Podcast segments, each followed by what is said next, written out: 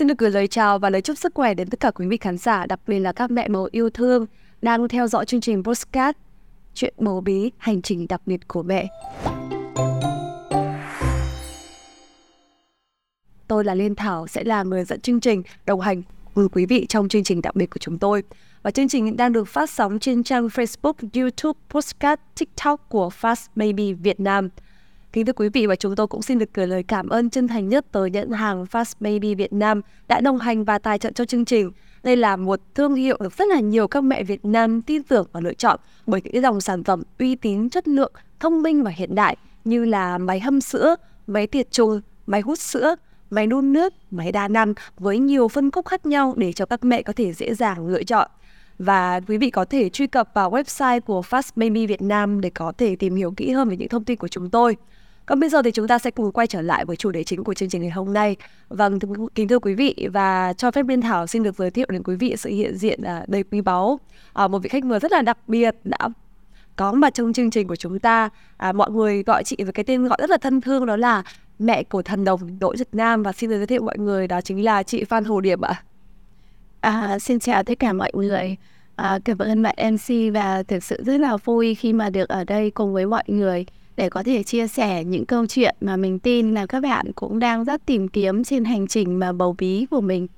Chị Điệp thân mến thì uh, có rất là nhiều người tò mò không biết là chị đã có những cái phương pháp dạy uh, bạn nam như thế nào để bạn có thể trở thành thần đồng như ngày hôm nay cũng như là chị trong quá trình mà dạy con ở trong bụng thì à, đã có những cách ừ, giáo dục như thế nào? Thì đó là một điều mà không chỉ liên thảo mà tất cả quý vị khán giả đều khá là tò mò và ngày hôm nay thì nhân dịp là có mặt chị Diệp ở đây thì bọn em cũng muốn được mời chị cùng trò chuyện về chủ đề đầu tiên đó chính là thai giáo. À, vậy thì à, chúng ta sẽ cùng nhau tìm hiểu kỹ hơn. Đầu tiên khái niệm thai giáo là gì ạ? À, chắc là mọi người cũng sẽ hiểu uh, chiết tự của cái từ thai giáo. Uh, thai là bầu bí đúng không ạ? Và giáo nghĩa là giáo dục. Và thai giáo hiểu một cách đơn giản nhất có nghĩa là giáo dục con từ trong bụng mẹ. Và thai giáo cũng là cái cách mà mình tạo ra một cái sự kích thích. À, các bạn nhớ giúp hộ mình cái từ rất là quan trọng. Đấy là một cái sự kích thích để giúp cho thai nhi có thể phát triển được về thể chất và trí lực ngay từ trong bụng mẹ và nói như thế thì có nghĩa là thai giáo tạo ra một môi trường cả bên trong bụng mẹ lẫn ở bên ngoài à, những không gian thuộc về xung quanh người mẹ và giúp cho em bé sẽ lớn lên khỏe mạnh về thể chất cũng như là về mặt trí tuệ.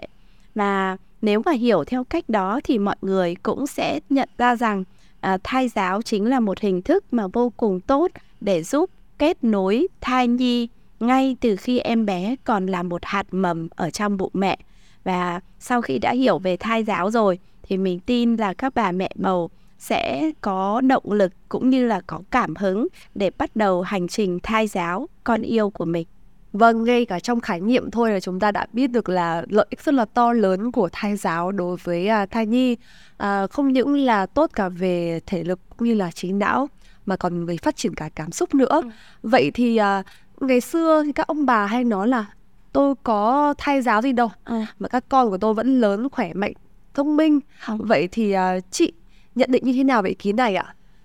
Đây là một cái câu hỏi mà rất là tuyệt vời. Đúng là có rất nhiều những cái lập luận là liên quan tới việc là tôi còn chưa từng nghe thì khái niệm thai giáo mà con tôi thì vẫn phát triển tốt đấy thôi. Thì các bạn hãy hiểu là uh, thai giáo nó có những cái cách mà rất là đơn giản ví dụ như bạn nói chuyện với con chẳng hạn thì thực chất là cũng là thai giáo mà bạn chưa gọi tên nó chưa định danh nó hoặc là chưa chưa hiểu một cách sâu sắc về nó. Cho nên đâu đó thì bạn cũng đã từng áp dụng thai giáo mà bạn chưa tổng kết về nó một cách gọi là à, toàn diện và thấu đáo mà thôi. À, tuy nhiên thì các bạn cũng sẽ cần phải thấy rằng là ờ, dù sao đi nữa nếu mà bạn thực sự là áp dụng trên cái con đường là thai giáo này á thì chắc chắn là hiệu quả sẽ còn tốt hơn những gì mà bạn đã từng thấy hoặc là những gì mà bạn đã từng trải nghiệm theo những cái thứ mà thuộc về kinh nghiệm.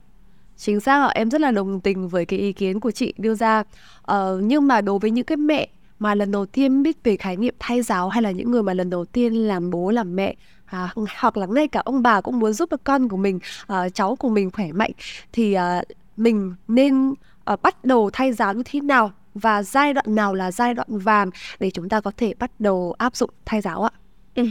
À, có lẽ câu trả lời đơn giản nhất là bạn nên bắt đầu áp dụng thai giáo ngay từ khi mà bạn biết mình có thai. À, như mình chẳng hạn thì cái trải nghiệm của mình là mình đã chuẩn bị trước đó. Khi mà có bầu á, thì mình đã đọc và tìm hiểu về thai giáo. Nhưng mà mình lại phải đến tận tháng thứ hai thì mình mới phát hiện ra là mình có có thai. Và vào thời điểm đấy thì mình bắt đầu áp dụng thai giáo. Và cái cái quá trình mà thai giáo khi mà bạn mới bắt đầu như vậy á thì nó cũng sẽ giúp cho bạn giống như là một cái liệu pháp tinh thần dành cho người mẹ để khiến cho bạn cảm thấy tin tưởng. Và bạn cũng biết được rằng là cái hành trình mà bạn đang đi á thì bạn sẽ có những cái mốc để giúp cho bạn sẽ biết được là vào thời điểm nào thì mình sẽ cố gắng làm điều gì với con. Và vì vậy cái việc là uh, khi mà bạn tiến hành thai giáo ở cái thời điểm mà bạn sẵn sàng á thì thực sự là rất là quan trọng bạn vui vẻ thoải mái và bạn chuẩn bị tâm thế cũng như là một cái tâm lý sẵn sàng cho việc đó thì có nghĩa là bạn đang bắt đầu thai giáo rồi em thì uh, chậm hơn chị một tháng tại vì em đến tháng thứ ba em mới biết là mình có bầu thì bắt đầu mới áp dụng thai giáo từ tháng thứ ba uh, nhưng mà em cũng uh, muốn hỏi một câu hỏi thay cho các mẹ mà đang theo dõi chương trình là có những cách thức nào để có thể áp dụng thay giáo cho con yêu của mình ạ? À, um, đây cũng là câu hỏi mà rất nhiều các bà mẹ bầu quan tâm. uh, thì có có rất nhiều hình thức để thai giáo.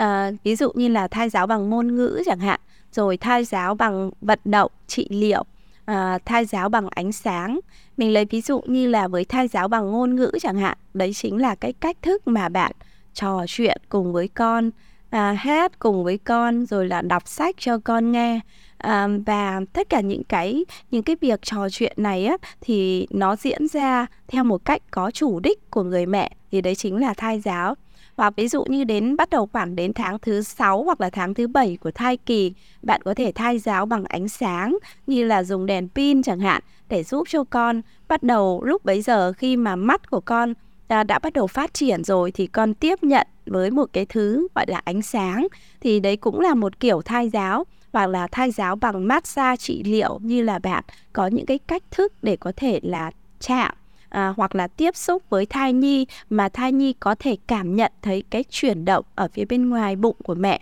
thì đấy tất cả những cái hình thức đấy đều được gọi là thai giáo. Và các bạn hiểu được rằng là giống như ở bên ngoài đời á, thì mình có nhiều môn học khác nhau chẳng hạn thì thai giáo cũng như thế cái trường học của bà mẹ trường học trong cái bụng mẹ thì nó cũng có nhiều cái cái hình thức cũng như là nhiều cái cái cách mà để cho mẹ có thể hướng dẫn cũng như là giúp cho con trải nghiệm được những cái hoạt động mà mẹ đã định sẵn ngay từ đầu vậy là có những hình thức thay giáo như là thay giáo ngôn ngữ thay giáo vận động thay giáo ánh sáng ừ. và thảo thắc mắc rằng là chị đã áp dụng những hình thức nào trong quá trình mà thay giáo cho bạn nam ạ? Ừ, tất cả những hình thức vừa kể trên. À, tại vì là ừ, cái trong những cái tài liệu về thai giáo ấy thì người ta sẽ thường là chú trọng tới từng cái giai đoạn À, mình lấy ví dụ như ở trong những cái tháng đầu của thai kỳ ấy chẳng hạn thì cái việc mà thai giáo bằng ngôn ngữ ấy, nó cũng sẽ rất là tốt nhưng mà đến phải đến những tháng cuối của giai kỳ thai kỳ thì cái việc mà thai giáo bằng ánh sáng á, à, nó mới có hiệu quả đối với đứa trẻ. Cho nên là từng giai đoạn khác nhau thì mình lựa chọn ưu tiên cái cách thức nào hơn. Và như như chị thì chị áp dụng tất cả những cái hình thức vừa rồi à, cho nam. Em thì à, em có áp dụng à, ngôn ngữ ừ. à, có áp dụng vận động nhưng mà em không có biết nhiều về ánh sáng nên là em chưa có áp dụng. Chắc là hy vọng là sẽ đợi đứa sau. À, vâng thì, thì quay trở lại với cái nội dung về thay giáo thì uh,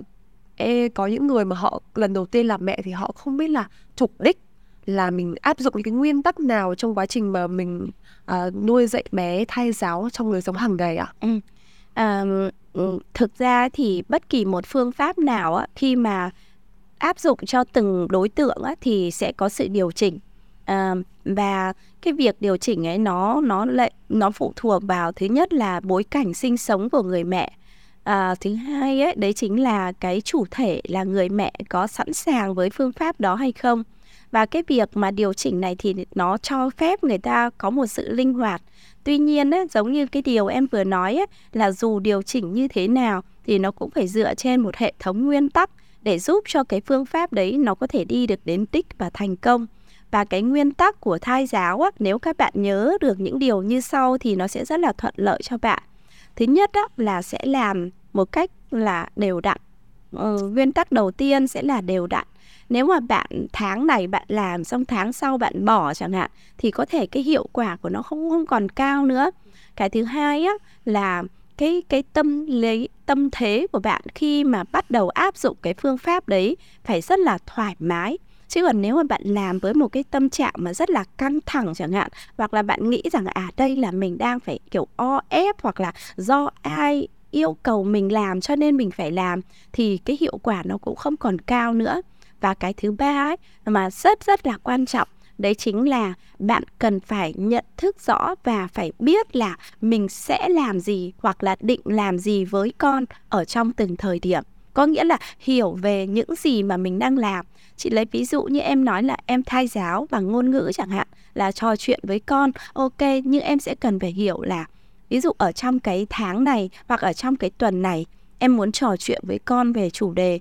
những người thân yêu trong gia đình chẳng hạn, thì khi đó em sẽ kể chuyện về bố, em sẽ kể chuyện về bà, em sẽ kể chuyện về những người mà em em đã thực sự thấy biết ơn trong cuộc sống này. Nghĩa là em phải hoàn toàn chuẩn bị và có chủ đích cho việc đó và khi nào em đáp ứng được đủ ba cái nguyên tắc đấy thì có nghĩa là quá trình thai giáo của em bắt đầu. Và khi đó em cũng không cần quan trọng là em thai giáo bằng bằng cái hình thức nào vận động hay là ánh sáng hay là ngôn ngữ hay là hình thức nào mà em sẽ chỉ cần thực hiện đúng những cái nội dung mà em tự đặt ra cho bản thân thì khi đó cái hiệu quả của nó sẽ tốt hơn rất nhiều. Thì mình mong là mọi người các bà mẹ bầu à, dù trong bối cảnh sống như thế nào đi chăng nữa dù bạn đầy đủ hay bạn thiếu thốn dù bạn đang ở trong một cái tâm lý như thế nào nếu bạn áp dụng được đúng ba cái nguyên tắc đó thì có nghĩa là thai giáo của bạn cũng sẽ thành công. Em hoàn toàn đồng ý luôn. Em nghĩ rằng là cho dù là mọi người áp dụng hình thức thay giáo nào thì quan trọng nhất vẫn là uh, mình phải vui vẻ mình ừ. phải thật thoải mái. Thì cái hành trình nuôi con của mình hành trình thay giáo của mình mới thuận lợi đúng không chị? Uh, và có một câu hỏi mà em nghĩ là khá là nhiều người cũng thắc mắc đó là có phải là mình thay giáo càng nhiều thì con mình càng thông minh không chị? À, đối với chị thì cái cái sự thai giáo đấy nó về mặt thời lượng á nó sẽ tốt khi mà một á là cái tâm thế của em là sẵn sàng cho việc thai giáo. Và cái thứ hai á là nó mang tính đều đặn. 5 phút hoặc là 10 phút mỗi ngày thôi cũng được à, mà có chủ đích và đều đặn thì đấy cũng chính là nhiều rồi. À, đấy cũng chính là đầy đủ rồi và cái thứ ba nữa là trong cái quá trình mà em thai giáo khi mà em thoải mái và tự nhiên á, thì có nghĩa là nó diễn ra nó ở bất kỳ cái khoảnh khắc nào mà khi con nằm ở trong lòng mẹ cái việc mà em thở thôi à, thở một cách kiểu là có à, có một cái đích hướng đến là à mình đang tận hưởng cái niềm vui của việc bầu bí ấy, thì đấy cũng chính là thai giáo và rõ ràng là khi em thực hiện cái điều đấy thì thai nhi của em sẽ cảm nhận được cảm nhận được ngay cả từ hơi thở của em từ cái nhịp sống của em từ cái niềm vui và em mang đến. Và chị tin chắc rằng nhờ thế mà thai nhi cũng sẽ thông minh hơn theo một cái nghĩa nào đấy. À, chẳng có lẽ vì thế cho nên là ông bà nhà ta cũng có một câu nói là con vào dạ thì mạ đi tu à. vâng à, có lẽ rằng là khi mà mình đang mang bầu thì việc mà cân chỉnh điều chỉnh cảm xúc của mình là điều mà em nghĩ là là tiên quyết đầu tiên đúng không chị? À, vậy thì ngoài vai trò thay giáo lớn nhất là từ người mẹ ra thì chị nghĩ rằng là người thân trong gia đình hay đặc biệt là các ông bố thì có cái vai trò gì to lớn trong quá trình mà thay giáo hay không? Ừ, đấy là câu hỏi mà rất là tuyệt vời là bởi vì à, có một cái nghiên cứu khoa học người ta chỉ ra rằng là khi mà em bé bắt đầu khoảng từ 7 tháng tuổi thì em bé đã nhận diện được ra cái âm thanh à, tiếng nói mà từ phía bên ngoài. Và ừ, người ta cũng phát hiện ra rằng là cái âm thanh đầu tiên mà em bé nhận ra là thường là giọng của người bố và người phối ngẫu. Và vì sao lại như thế là bởi vì cái decibel âm thanh á, của những giọng nam á, thì thường là sẽ trầm và phù hợp với cái việc là lắng nghe của thai nhi cho nên em bé sẽ nhận diện được giọng nói sớm hơn. Và vì thế uh, cái từ cái nghiên cứu khoa học đấy nó cũng cho chúng ta một cái một cái sự xác tín rằng là gì ạ? Cái người phối ngẫu người bố ấy, thực sự có một cái ảnh hưởng rất là lớn đối với sự phát triển của thai nhi. Nó cho thai nhi một cái cảm giác về sự an toàn về sự gắn kết và đã có rất nhiều những cái đo nghiệm mà ngay từ cái khoảnh khắc em bé chào đời à, nếu mà đã được trò chuyện quen với bố với cái người phối ngẫu của mẹ thì em bé sẽ nhận diện được ra tiếng nói hướng về phía tiếng nói đấy thậm chí có sự đáp ứng như là mỉm cười để đáp lại chẳng hạn. Đấy là những cái khoảnh khắc hoặc là những cái giây phút mà rất là kỳ diệu vừa có tính khoa học nhưng mà lại vừa có tính cuộc đời rằng là em bé đã thực sự có sự gắn kết với cái người phối ngẫu của mẹ ở trong cái giây khúc, phút một cái khoảnh khắc mà rất là thiêng liêng khi chào đời là bởi vì em bé đã thực sự được làm quen và, gọi là, được giáo dục ngay từ trong bụng mẹ về cái âm thanh đó khi mà nghe chị nói đến đây thì em lại nhớ lại cái khoảnh khắc mà đón con của mình. Tại vì chồng của em ấy là rất là yêu âm nhạc cho nên là sáng tác hẳn một bài hát tặng cho con mình luôn. Ngày nào cũng hát thì cho nên là khi mà con của em vừa cất tiếng khóc chào đời là chồng em đỡ và chồng em hát cái bài hát đấy lên. Thì con của em nghe bài hát đấy là nín khóc liền ngay lập tức luôn. Và cho em thấy là một cái gì đó rất là kỳ diệu và cảm giác như là một cái sợi dây uh, um, nó gắn kết từ trong bụng rồi. Là khi mà chỉ cần bất cất tiếng nói thôi là bé là nhận ra liền đấy là ba. Ừ. vâng uh, vậy thì cũng có một cái số người sẽ hiểu lầm giữa việc mà mình thay giáo và việc đào tạo con thành thần đồng. Ừ. tại vì ở đây thì con chị là thần đồng nhưng mà đôi khi là những người khác thì con của họ không không được thông minh như vậy. Thì chị nhận định như thế nào về, về việc này ạ? Thực ra thì cái cái hiểu lầm đấy á, nó xuất phát từ kỳ vọng của các bà mẹ đối với đứa con. À, nếu mà nói là nuôi con mà mình bỏ hết đi các cái kỳ vọng thì mình nghĩ là cũng không đúng ai cũng sẽ có những kỳ vọng. À, nhưng mà cái kỳ vọng đấy á, thì nó có thể là sẽ phụ thuộc vào rất là nhiều những cái yếu tố khác nhau. Và cái việc hiểu lầm giữa việc là thai giáo và nuôi con thành thần đồng á thì nó có một cái nó có một cái độ vênh nhất định á đấy chính là à, cái thai giáo ấy nó chính là một môi trường để gắn kết với con từ trong bụng mẹ. Còn cái sự mà phát triển về mặt trí tuệ á, thì nó sẽ phụ thuộc vào rất nhiều yếu tố và nó liên quan tới cả việc giáo dục sau này nữa cả một cái quá trình nuôi dạy sau này nữa. Cho nên các bạn cần phải hiểu rằng là cái quá trình thai giáo đấy là làm cho đứa trẻ tốt hơn lên so với chính em bé đó. Và kể cả sau này khi mà bạn nuôi dạy một em bé thì các bạn cũng nhận ra rằng khi bạn có một quá trình nuôi dạy đúng có nghĩa là bạn đã khiến cho đứa trẻ trở thành phiên bản tốt hơn so với chính nó. Còn cái phiên bản tốt hơn đấy nó có thể trở thành thần đồng hay không chẳng hạn thì lại còn phụ thuộc vào chính em bé đó nữa. Cho nên um, chúng mình nghĩ rằng là cái việc thai giáo ấy nó sẽ tuyệt vời nhất khi bạn thực sự hoan hỉ khi bạn thực sự vui vẻ và bỏ bớt đi các cái gánh nặng cũng như các cái áp lực về sự kỳ vọng thì khi đó em bé sẽ thực sự phát triển rực rỡ nhất theo cách có thể. Rất là cảm ơn những chia sẻ vừa rồi của chị Phan Hồ Điệp. Vâng, kính thưa quý vị và Liên Thảo hy vọng rằng là những chia sẻ vừa rồi của chị Phan Hồ Điệp thì đã có phần nào giúp quý vị nhận định rõ ràng hơn và hiểu đúng hơn về thai giáo. Và một lần nữa thì Lê Thảo cũng xin được gửi lời cảm ơn tới thương hiệu Fast Baby Việt Nam đã đồng hành cùng với chương trình rất tuyệt vời của chúng tôi. Và quý vị có thể theo dõi trang fanpage YouTube, Facebook TikTok và postcard của Fast Baby Việt Nam để có thể nghe đi nghe lại bất kỳ lúc nào. Cảm ơn quý vị đã quan tâm và theo dõi. Hẹn gặp lại quý vị trong số phát sóng tiếp theo. Fast Baby đồng hành cùng mọi nhà chăm con chuẩn chuyên gia.